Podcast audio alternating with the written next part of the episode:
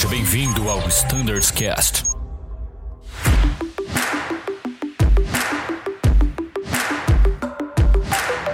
Olá pessoal do Standards Cast, sejam todos muito bem-vindos a mais um episódio. Hoje eu tô aqui com o time de operações e o time de atração de talentos. A gente vai trazer um, um tema para esse bate-papo no podcast super interessante. Eu fiquei muito feliz que a gente está trazendo um assunto pedido pelo nosso time de, de copilotos. Então, o tema hoje é a gente abordar um pouco sobre o processo seletivo para a elevação de nível.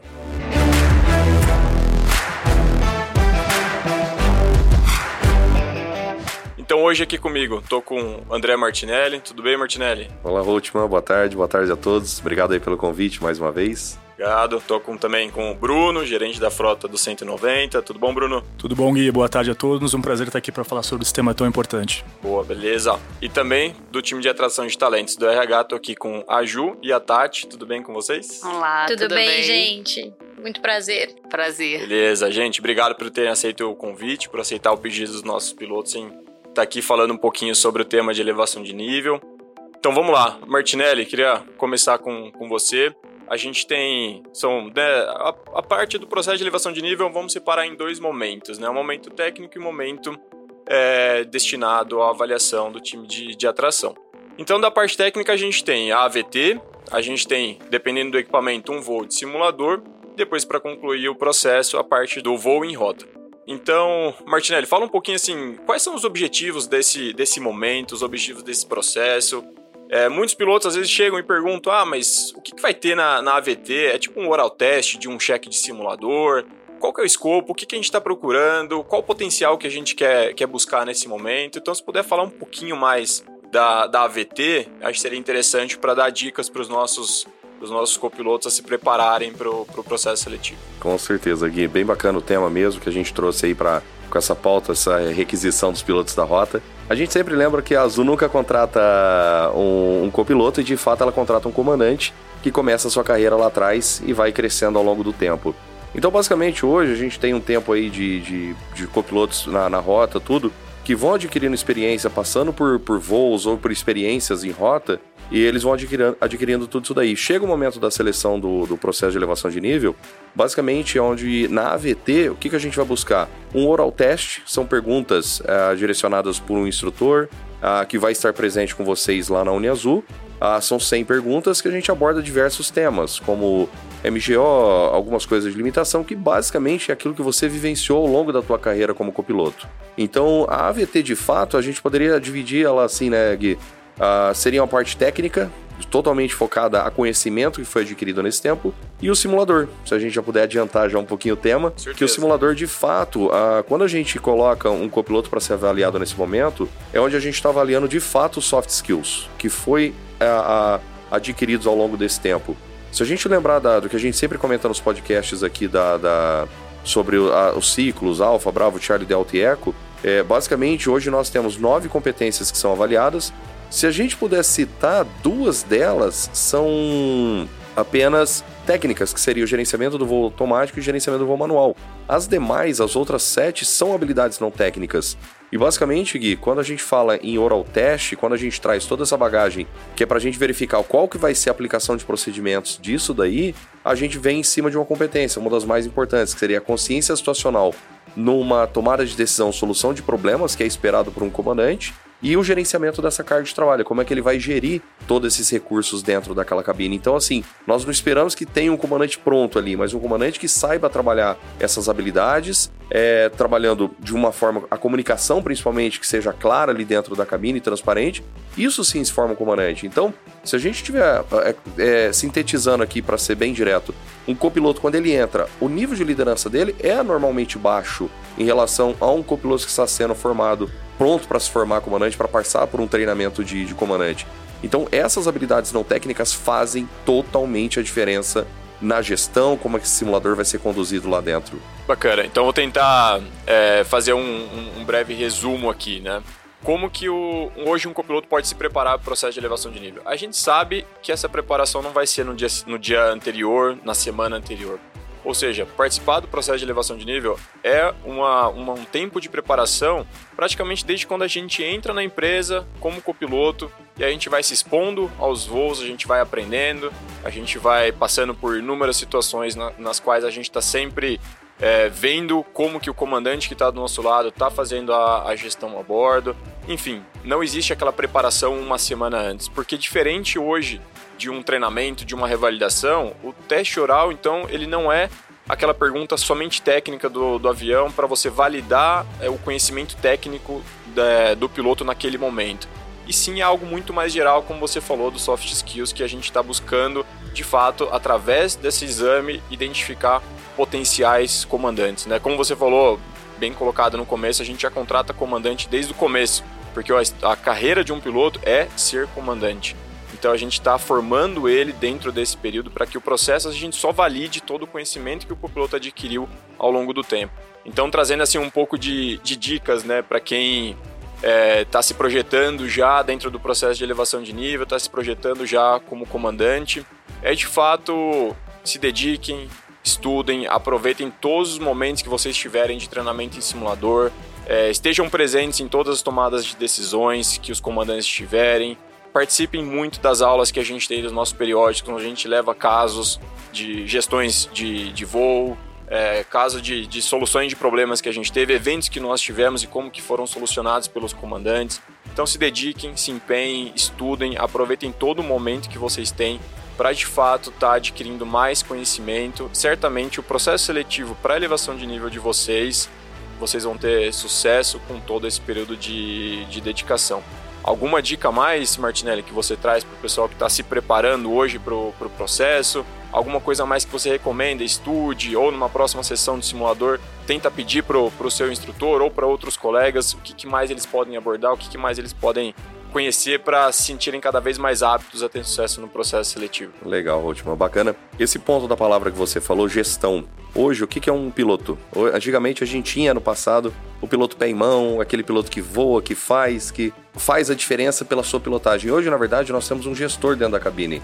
Tanto é que a, gerência de frota hoje lida com alguns problemas ligados com tomadas de decisões erradas que podem gerar um custo desnecessário para a empresa por um erro de entendimento, talvez, de uma liberação MEL. Então, assim, Holtman, hoje, se a gente puder falar em uma palavra de um piloto que a gente precisa, a gente precisa de um gestor. Aquele piloto que vai ser o gestor do teu avião, da tua frota, gestão de pessoas, que vai lidar com os, os, seus comissários, com os seus passageiros, que basicamente esse é o tipo de liderança voltado, orientado às pessoas que a gente precisa daquele piloto. Por isso que não adianta a gente falar, não existe um, um treinamento mágico para se tornar comandante amanhã, entendeu? Então, assim, a, o que, que a gente pode falar para vocês que estão ficando próximos do, do, da virada de chave de copiloto para comandante, comecem a observar com mais criticismo a, a tomada de decisão de um comandante dentro de um simulador. Lá dentro do simulador, já falei em N podcasts que a gente já gravou aqui dos ciclos, a gente não exige um modelo de gestão. Existem muitos modelos de gestão na, na, na, na aviação, alguns modelos de side, algum no, no, que era praticado no ATR, eu me lembro do pessoal, o Technical Operation and Commercial. Fiquem à vontade, desde que façam uma linha de tomada de decisão, uma administração dos conflitos e resolução de problemas dentro da cabine. Esse é o comandante que a gente espera aqui dentro da Azul né, Último. Então, assim, é, é, é, muito bacana. Se a gente puder resumir uma palavra, é gestor. Seja o gestor do seu avião. É isso. Esse é o perfil que a gente está cada vez mais buscando. Piloto, obviamente, uma boa pilotagem, um excelente conhecimento técnico, mas de fato, um gestor a bordo que saiba tomar as melhores decisões com base em todos os recursos que eles têm disponíveis, né? Então é de fato isso que, que a gente está procurando, essa visão do todo. Isso preenche muito uma cadeira de, de comandante. Bruno, agora dando continuidade, a gente já falou um pouco mais do, do AVT, já falamos também do, do simulador, né, dos cenários que a gente coloca para os pilotos para buscar de fato essa boa gestão a bordo. Só um ponto que acho que queria deixar claro, né? Dentro do simulador, nenhum piloto vai ser avaliado como comandante, mas a gente vai estar buscando potenciais comandantes, ou seja, boas lideranças, boas gestões, para que durante o curso de elevação de nível a gente possa desenvolver mais é, esse piloto e aí agora falar um pouco do, da parte de rota, Bruno. E fica à vontade de falar sobre soft skills também, sobre o que você enxerga de um bom comandante? O que, que você olha para um, um comandante? O que, que você busca? Você busca um gestor? Você busca um excelente solucionador de, de conflitos? E aí aproveita e, e, fala da conclusão do processo técnico que é o, o voo em rota. Perfeito, Gui. Obrigado pela pergunta. É, eu acho que a gente tocou em alguns, alguns termos aqui muito importantes, né? Que é gestor, tomar decisão. E é bem isso mesmo que o comandante, principalmente um novo comandante, ele precisa começar a se preocupar, né? Uh, cada voo é uma unidade de receita, certo? Então a gente precisa gerir este voo da melhor maneira possível, né? E tem um grande problema nesse sentido quando a gente fala da gerir o voo, tomar a decisão, porque hoje a aviação, assim como a indústria do óleo e gás, medicina, é, energia nuclear, a gente considera um sistema sociotécnico complexo, né? É o sistema porque são um grupo de pessoas, setores trabalhando com, com um objetivo em comum. Sociotécnico porque existe essa relação entre homem e máquina, ou seja, os pilotos com a máquina ali que ele está lidando no dia a dia. E complexo porque a principal característica da aviação, como um sistema complexo, é sempre operar com residual de risco e incerteza. E o que, que acontece? Para esses sistemas complexos, a gente tem muito manual, a gente tem SOP, tem MGO, então a gente treina isso, a gente decora muito procedimento, tem muito memory item, então essa parte, vamos dizer assim, mais engessada, é, é, tranquilo, ok, é fácil, porque eu vou ler o manual, já está previsto ali o que eu preciso fazer numa falha de, de, uma falha de motor, fogo no motor, despressurização, está escrito o que eu tenho que fazer. O problema é quando ocorrem coisas que não estão escritas ou previstas, né?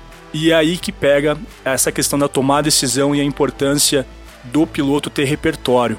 Né? Então, essa parte que foi comentado aqui, que a gente não contrata o copiloto, a gente contrata o comandante, é exatamente isso, pessoal. Para quem está nesse processo, é importante já que quando começar, né, quando vocês começaram a voar como copilotos, e ainda mais nessa fase agora, procurem a entender a motivação do comandante que está voando com vocês e pegar dicas por que, que ele fez o que fez. Né? E com isso vocês vão criando repertórios. A importância também de, de, caso no voo não aconteça nada durante a instrução, mas trocar ideias sobre problemas que aquele comando instrutor já teve no passado, como é que ele, ele resolveu aquela questão principalmente questões que não estão escritas em lugar nenhum. E por ser um sistema complexo, essas situações elas, elas vão ocorrer, né?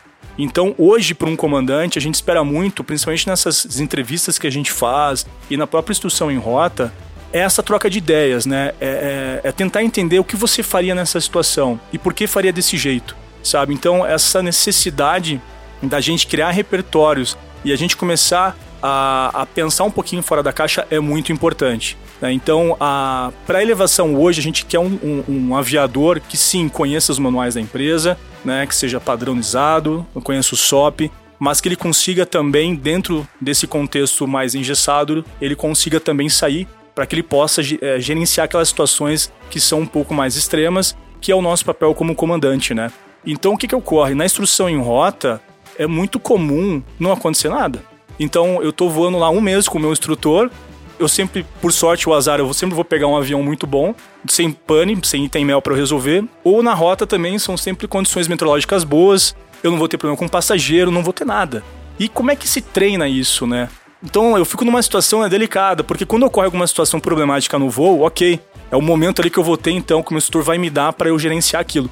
Mas se não ocorrem essas situações, é muito importante a gente uh, ver vídeos, ler estudos de caso, discutir com pilotos mais experientes sobre o que eles fariam, né, ou, ou, ou já fizeram em situações parecidas, análogas, porque essa também é uma maneira da gente criar repertório. Eu não preciso necessariamente passar por situações críticas, né? Então, a, a conversa, treinamento em simulador, uh, ler relatos, estudos de caso. Então, tudo isso são maneiras de eu criar repertório. Eu acho que isso hoje é o grande diferencial, a gente falando de soft skill. Porque é a aviação é um setor onde ele, ele é muito regulado.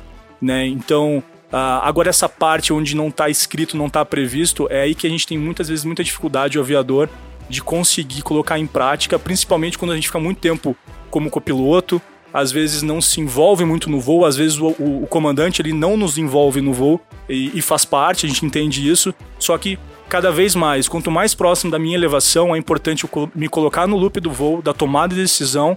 Então essas conversas em rota são super importantes para que a gente tenha uma, uma instrução em rota mais adequada e, consequentemente, aí um comandante, claro, novato, mas que já tem relativamente, mesmo que na teoria, bons repertórios para poder gerenciar situações complexas. Bacana, Bruno. Bem abordado o assunto. Realmente gostei dessa fala de, de criar repertório. E criar esse repertório não é apenas abrindo o SOP ou MGO da empresa que, que a gente vai conseguir adquirir essa bagagem, adquirir esse, esse conhecimento. Realmente, acho que a dica é, é estudar, é buscar literaturas fora, é buscar literaturas de IATA, ICAO, relatórios de eventos que acontecem na, na indústria. É, de fato, é aquele piloto que está antenado no que está acontecendo ao redor do mundo, buscando as melhores decisões, buscando aprender com decisões que às vezes não foram as mais apropriadas no, no momento. Então, de fato, acho que é, essa dica né, e essa palavra do repertório, ela encaixa perfeitamente porque a gente está falando aqui do processo de, de elevação de nível. Muito é, bacana. É, exatamente, e, e, esse ponto é importante, pessoal, porque uh, é, é, um desafio na indústria, de um modo geral, se treinar habilidades não técnicas.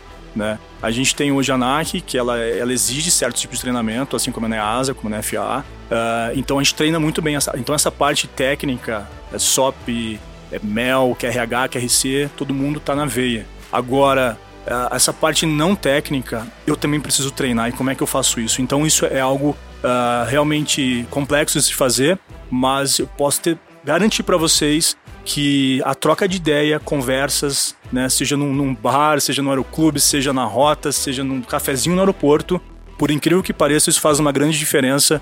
Então é muito importante partirem de vocês essa busca né, de, de, de, trocar ideias sobre determinadas situações, o que faria, o que não faria, e com isso a gente criar repertório sim, e isso vai, vai ser um diferencial na posição de comandante. Certamente uma, uma boa dica para a gente se preparar para o pro processo seletivo. Bem, Exatamente. Bem e lembrando também, né, Bruno, a liderança ela é trabalhada, ela é exercitada ao longo da vida. Então esse é um dos pontos muito bacana que existe hoje treinamentos, pós-graduações. Então assim, algo voltado à liderança que vai ajudar em muitas muitas frentes, como o Bruno estava dizendo, para você poder criar o teu repertório e trabalhar esses repertórios da melhor maneira, como administração de conflitos, todas as competências que a gente já faz, tomar decisão, solução de problemas. Então isso é muito bom. Isso é, é o treinamento que é a longo prazo, não é um treinamento, um pré vestibular de um ano antes de se tornar o comandante. Então, realmente, é um ponto bastante importante, bem legal esse, esse bate-papo mesmo.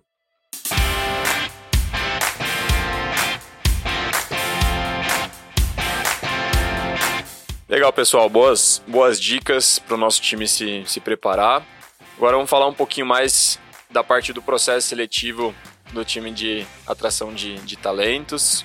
É, Tati, pode falar um pouquinho da metodologia de avaliação de vocês, também o que, que vocês estão buscando identificar, qual que é o perfil é, que vocês identificam como um potencial para assumir a, a, posição de, de comandante. É, se puder trazer um pouco das dicas para o nosso time também se preparar para participar do, do processo, seria bem, bem legal. Legal. É, vamos lá, assim, acho que complementando o que os meninos falaram, ponto principal aí, antes de falar do que a gente busca, enfim, né? É, é, falar um pouco dessa carreira de vocês, né? É uma carreira não tradicional, uma carreira diferente da minha, por exemplo, de RH, que tô aqui galgando ali a fase dos analistas, enfim. Vocês já entram nessa carreira pensando na parte de comando, né? Então, e eu entendo que isso gera uma expectativa muito grande, né? E que vocês precisam atingir, né? Essa, esse ponto auge aí, digamos, dessa carreira.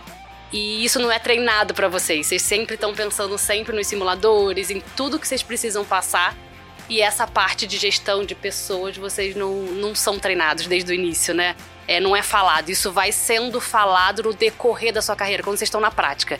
E vocês aprendem na prática, né? Vocês se preparam para o pior cenário no simulador e vocês esperam não passar por isso. E quando chega num cenário, nunca é exatamente igual. É parecido, né? Então é muito mais para a gente abrir a nossa cabeça para entender numa situação o que, que vocês fariam ali, a sua linha de raciocínio, é, é, aumentar mesmo, expandir consciência, né? Assim, já aconteceu essa situação nesse estudo de caso, qual foi, o que, que foi feito ali? Talvez se eu pego um de cada, o que, que eu consigo ali gerir essa situação que eu tô passando, porque é tudo muito rápido, enfim. Então eu acho que esse é o principal ponto, né? É você entender que a sua carreira é, também é técnica, mas essa habilidade não técnica está sendo construída. Você não está sendo preparado. Quando chega pra gente, ninguém tá 100% pronto. Acho que nem vocês, né, estão 100% pronto. Ninguém. A gente é ser humano. Então acho que isso precisa ser colocado na cabeça das pessoas, né, dos pilotos de uma forma geral e levar esse processo com um pouco mais de leveza. Eu acho que tem um outro ponto aí levando esse gancho, que é essa parte do autoconhecimento, é uma parte bem importante, né? A parte da observação do dia a dia, essa troca, é, troca de case, troca de casos. É, acho que isso é uma é um treinamento já, né? Estamos falando de seres humanos, vocês aprendem muito a mexer com máquina, botões, é, é, tudo aquilo friamente calculado e os seres humanos não são friamente calculados. Vocês também são seres humanos, né? Então acho que a gente também tem que pensar nesse lado seu, do outro que está do seu lado e da tripulação como um todo, né? Quando vocês é, saem da posição como copiloto, vocês estão indo para a posição de comando, vocês estão indo para uma parte de gestão. Vocês estão gerindo conflito, vocês estão gerindo pessoas, vocês não estão gerindo mais uma máquina, né? Então vocês estão gerindo. É, você sai ali da operação, pelo que eu sei, né? Eu, é, tô falando aqui, se eu estiver falando besteira, me corrijam, por favor. É, vocês saem ali da mão na massa, digamos, né? E estão olhando o problema de longe. Exatamente para quê? Para vocês conseguirem olhar aquela situação e tomar a melhor decisão naquele momento, né? Então acho que isso é muito importante. E quando a gente fala muito da carreira de vocês, a gente às vezes esquece um pouco da, da, da tripulação de comissários de uma forma geral, né? Então a gente também tem que olhar para esse lado lá atrás que também faz parte dessa tomada de decisão, de entender o que está acontecendo, de colocar todo mundo junto no mesmo papel, quem está confortável, quem não está, quem entrou em pane, quem não entrou, né? Nós somos seres humanos, mas também entramos em pane em determinados momentos, né? Então acho que tudo isso são coisas que a gente precisa pensar e evoluir. Então, de novo, assim, não existe nada é, é, quadrado, desenhado, treinado. O que eu tenho para dar de dicas é, de uma forma geral, é o autoconhecimento, essa troca, terapia, né? Que eu sou a favor, enfim, isso porque faz parte de um autoconhecimento. É, esses cursos de gestão, enfim, isso também é maravilhoso. A leitura de uma forma geral, né? Quando a gente fala também de comunicação não violenta, a aviação vem de, uma, de um militarismo muito forte, então tem essa postura. Eu tô aqui no meio de um monte de homem, essa postura também. Então acho que hoje a gente tem, a gente tem é, pilota, eu brinco, né? na, na rota. Então isso também é importante a gente tirar isso. A maioria das comissárias, elas são mulheres, né? Então, isso também, essa troca com vocês já cria essa hierarquia. Então, trazer elas também para vocês, né, de uma forma geral, que eu acho que isso aproxima, isso traz uma, uma gestão de uma de um, por exemplo, de uma aeronave que é grande, são 14 pessoas para gerir, é muito difícil e às vezes você não tem contato nenhum, você vai ter ali numa chave de 8, 9 horas que seja de um voo, como é que você faz essa gestão tão rápido, né? A gente aqui no nosso quadradinho dentro do, da, de uma sala, a gente está todo dia com a nossa gestão, a gente está todo dia com a nossa equipe, a gente consegue desenvolver isso. Na de vocês não tem, além de vocês não serem treinados, né? Para todo esse processo aí de, de gestão, vocês ainda têm uma gestão muito sem acompanhamento, né? Do dia a dia, de como que eu vou desenvolver aquela pessoa diariamente. Não, eu não tenho esse tempo, né? Às vezes são chaves curtas que também não dá tempo, é muito procedimento, enfim. Então acho que isso é um pouco do meu ponto de vista inicial de pontapé e de dicas. Legal, muito bacana. Na sua introdução você já falou muito do perfil que a gente busca, né? No, no olhar de, de vocês. Ou seja, a gente está buscando muito uma pessoa comunicativa, né? Uma, de fato, uma comunicação não violenta, uma pessoa que cativa as pessoas, que traz a tripulação para perto de si, para que realmente trabalhe como um time para que não trabalhe né, o cockpit, os pilotos, a cabine, os comissários com uma distância, para que de fato, né, numa entrevista, num contato, num bate-papo, vocês identifiquem que uma pessoa que está ali é uma pessoa agregadora, pessoa que vai unir todo mundo ali da, da tripulação. E não só isso, né, também indo um pouco além, é, unir todos os times da, da Azul. Porque no momento que o comandante entra no, no aeroporto, ele é uma referência para todos. Então, e essa referência tem que ser uma referência que pregue a união entre os times, que pregue a união entre os agentes de aeroporto, que pregue a união entre o, o time de comissário, todo o time de Azultec, enfim, todo mundo que está ali no, no entorno, com a execução de escalas, enfim, então a gente está buscando de fato, né, traduzindo aqui um, um, pouco esse perfil, pessoas agregadoras, pessoas que unem e, e, saibam trabalhar de fato como um time e obviamente serem líderes ali na, na ponta, né. É, e eu acho interessante também que cê, isso que você falou, assim, a gente busca um perfil, tem um perfil lógico que a gente quer, né, mas não existe isso desenhado, ah, a pessoa precisa ser simpática, precisa ter raciocínio lógico, enfim, né?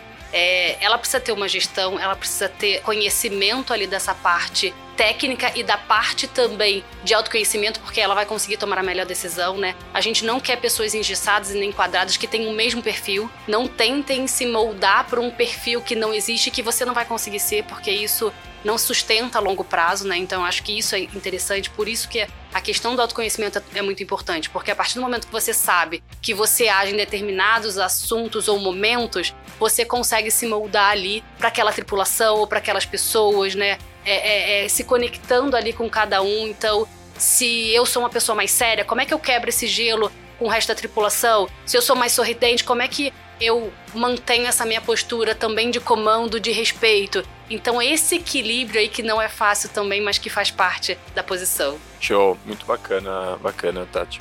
Ju, fala um pouquinho agora de como que funciona no dia, né? Os pilotos vão chegar, eles sabem que vão ter ali, acho que a sigla é o PSI, se não me engano, na, na escala. Como que funciona esse dia? Qual que é a sequência? Lembra que aqui a gente está falando para muita gente que ainda não participou, mas que um dia vai participar em breve, né? A gente torce para que seja cada vez mais mais rápido, né, chegar a esse momento. Então fala um pouquinho como que vai ser o dia, o que que acontece, conta um pouquinho pro, pro pessoal. Bom, primeiro isso sai em escala, né? Então vocês já sabem com uma antecedência que vocês vão pro PSI e aí cria-se o fantasma da avaliação psicológica, né? É, normalmente, durante a avaliação, a gente é sempre acompanhado por um dos gerentes de equipamentos, né? Então sempre tem alguém ali é, seja para balizar, para criar algumas situações, cases, para trazer um pouco da realidade que a gente de RH não tem.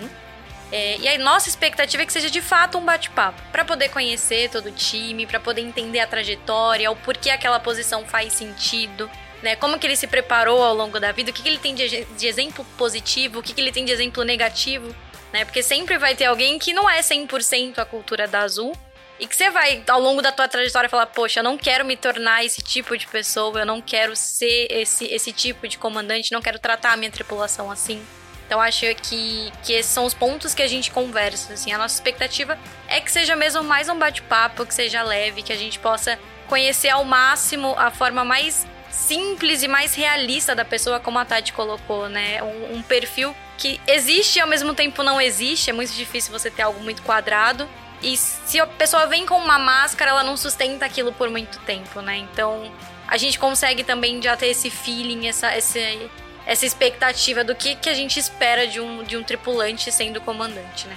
Finalizado o bate-papo, a gente passa para a parte do mapa, né? Que aí é outro fantasma. O mapa ele é um teste psicológico, sim, né? Mas ele não é fator determinante desse processo. Ele é mais um balizador, né? Então muita gente vem com viajar, se eu reprovar, eu reprovei no mapa, o teste apontou isso ou aquilo. Não. O mapa a gente diz que ele é normalmente uma fotografia daquele momento. Então, é, como você tá naquele momento, como que tá é, a tua expectativa, a tua carreira, como que você tá entendendo um pouquinho do, do, do teu contexto pessoal, quanto aquilo pode impactar porque muitas vezes há uma mudança de equipamento, há uma mudança de base que está diretamente ligado com a elevação. Então, o quanto aquilo acaba impactando sim, né? Eu sempre digo que a pessoa que vai pro voo e deixa os problemas 100% em casa, ela deveria ser estudada pela NASA, né? Porque é muito difícil alguém separar Impossível. Impossível. 100%. Falar, bom, hoje eu vou voar, todos os meus problemas familiares vão ficar em casa, ou vice-versa, né? Então, quantas coisas acabam impactando um com o outro? É, eu acho que é só entendendo que o mapa é um teste, né? Desmistificando um pouco do mapa, é um teste psicológico, como a Ju falou. E eu falo muito assim, não existe certo e errado no mapa, né? É, quanto mais você responder o que você é naquele momento e que você passou pra gente ali na entrevista, mais efetivo ele vai ser. Não o que você gostaria de ser ou não o que você já foi um dia, né? E muito mais de como você tá ali. E aí a gente consegue bater, porque o que acontece às vezes é essa divergência, né? Da pessoa querer, não, eu vou botar isso porque talvez é, seja melhor visto. Não, isso é pior, entende? Então, assim, quanto mais. É, é, a gente tá num processo super transparente aqui na Azul. É, a gente tem essa cultura, né? Então, acho que isso é importante deixar claro, deixar tranquilo. Que quanto mais seres humanos a pessoa for, é melhor pra gente. Legal, pessoal. Muito bom bate-papo. É, bom, tem umas perguntas aqui que a gente recebe muito ao longo do, do processo seletivo, né? O pessoal que encontra a gente né, na Uniazul, encontra voando, fazem né, algumas perguntas sobre o processo seletivo, pela animação mesmo em, em participar, então querem saber. Uma das perguntas, é, Martinelli, o pessoal pergunta muito no simulador. Eles vão, eles sentam na esquerda, eles sentam na direita. Como que funciona essa parte da, da avaliação? Legal, e essa pergunta é bacana. É basicamente, pessoal, o que a gente quer deixar a vocês é totalmente à vontade quanto ao posto de pilotagem. Se vocês já estão voando na direita, se sente confortável na direita, vocês podem fazer o processo na direita, é esperado que seja feito lá. A única diferença é que, por exemplo, durante uma avaliação de situação no solo, a tomada de decisão vai ser feita por aquele piloto que está na direita sob avaliação. Então é feito alguns momentos ali de, de, de interação entre o, o, instrutor ou avaliador ou examinador daquela, daquele processo, que são feitas essas combinações lá. Então quem estiver na esquerda num processo ali, ele só vai taxiar o avião, teve qualquer problema, aquele piloto da direita faz toda a gestão daquele voo, de um QRC, de um QRH, de um ground reset, ou seja, o fluxo de tomada de decisão é daquele piloto da direita. Ou seja, a gente traz um ambiente mais confortável para vocês aí para terem sucesso no processo. Bacana, legal. Outra pergunta o pessoal sempre faz, né? E eu vou falar que eu já me fiz em alguns processos que eu participei. Mas, de fato, a vestimenta no dia importa. Eu digo isso porque eu também vejo, assim, um pessoal que vai, né, super fino, com gravata, enfim, super bem vestido. Outros vão com um clima mais leve, com polo, calça jeans, com uma, né, uma vestimenta mais de, de treinamento. Então, Ju ou Tati, é, qual é a opinião de vocês? Tem um, um, impacto positivo ou não gera esse, esse impacto? Eu acho que, assim, é, posso falar na minha visão, se a Ju quiser complementar depois, né? Mas não tem, né, gente? Assim, tem gente que a gente já fez algumas elevações que a pessoa vai mais informal, ou tem outros que vão de, de terno e gravata, tem outros que vão é, é, de uniforme, é, é, enfim. Então, na verdade, você usa o que você se sente mais confortável, né? É você ali no dia a dia, que é o que a gente busca, né? Quem é você ali em essência, quem é o que você se sente mais confortável de estar tá transmitindo naquele momento pra gente. Acho que isso vai muito de encontro com a cultura da Azul, que também é leve, né? Então, não precisa, poxa, um terno e gravata aqui, porque é um momento da elevação. A gente volta muito na questão do, do exército, né? De uma Sim. hierarquia. Então, é o que você ficar confortável pra gente é super válido. Legal, bacana. Certamente vai, vai né, matar a dúvida de, de muita gente que, que sempre se faz essa, essa pergunta. E essa resposta vai muito em linha com outra pergunta que, que o pessoal né, não pergunta, mas dúvidas de, de postura, né? O que você falou do, da postura pessoal perante um, uma avaliação psicológica, né? O mapa, por exemplo. A gente sempre fala, seja você. Né? Não tente trazer uma imagem de uma pessoa que não represente o teu momento atual. Né? Nem tentar trazer passado ou tentar se projetar numa pessoa que às vezes você vai gerar na sua visão uma avaliação melhor, mas não vai não vai. Então seja seja você, né? Acho que essa é uma, uma grande recomendação para o mapa, para a entrevista, enfim, para toda a parte do processo que a gente estiver passando. E um, um, outro tema que é legal, o pessoal sempre pergunta assim, qual que é o peso entre uma parte e entre outra parte? O peso da entrevista, o peso do mapa, é uma somatória, existe uma fórmula por trás disso tudo que você acaba chegando né, num resultado positivo ou no resultado negativo, uma aprovação, uma reprovação como que funciona esse o, o final do, do processo? Como vocês chegam numa, numa conclusão? Bom, acho que assim, não existe certo e errado, como eu falei, né? Acho que cada pessoa é uma pessoa. A nossa avaliação também é individual, então, assim, as perguntas que a gente faz, é, a condução que a gente leva numa entrevista é, é, é individual também, né? É, porque somos seres únicos, experiências únicas não existe um peso é, exatamente, uma métrica que eu fale para você, ah, 50, 50, 100, 70, não tem. É um conjunto de coisas, né? Porque a gente faz. É, o, que, o que acontece é que uma coisa complementa a outra, né? A entrevista complementa o mapa e o mapa complementa a entrevista. Então, se as duas coisas estão casadas ali e coerentes, então é isso que faz sentido pra gente. Legal, bacana. Gente, essas perguntas, então, a gente trouxe aqui de, né, de colegas que sempre nos questionam mas eu gostaria de abrir o canal do Standards Cast para deixar é, um, canal de perguntas abertos para esse time que está aqui, tanto dúvidas com relação à parte técnica, dúvidas com relação né, ao processo do time de, de atração de, de talentos.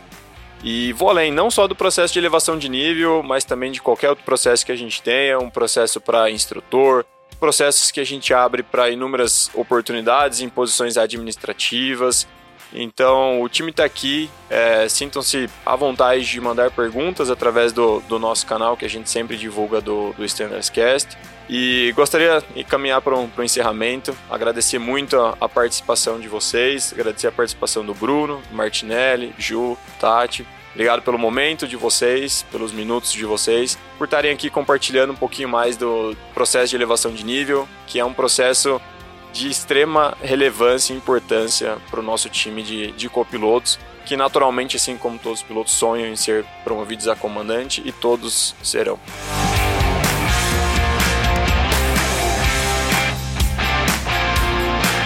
É isso, muito obrigado. Agradeço todos os, os ouvintes também e ficamos na escuta para dúvidas, sugestões e mais perguntas. Obrigado.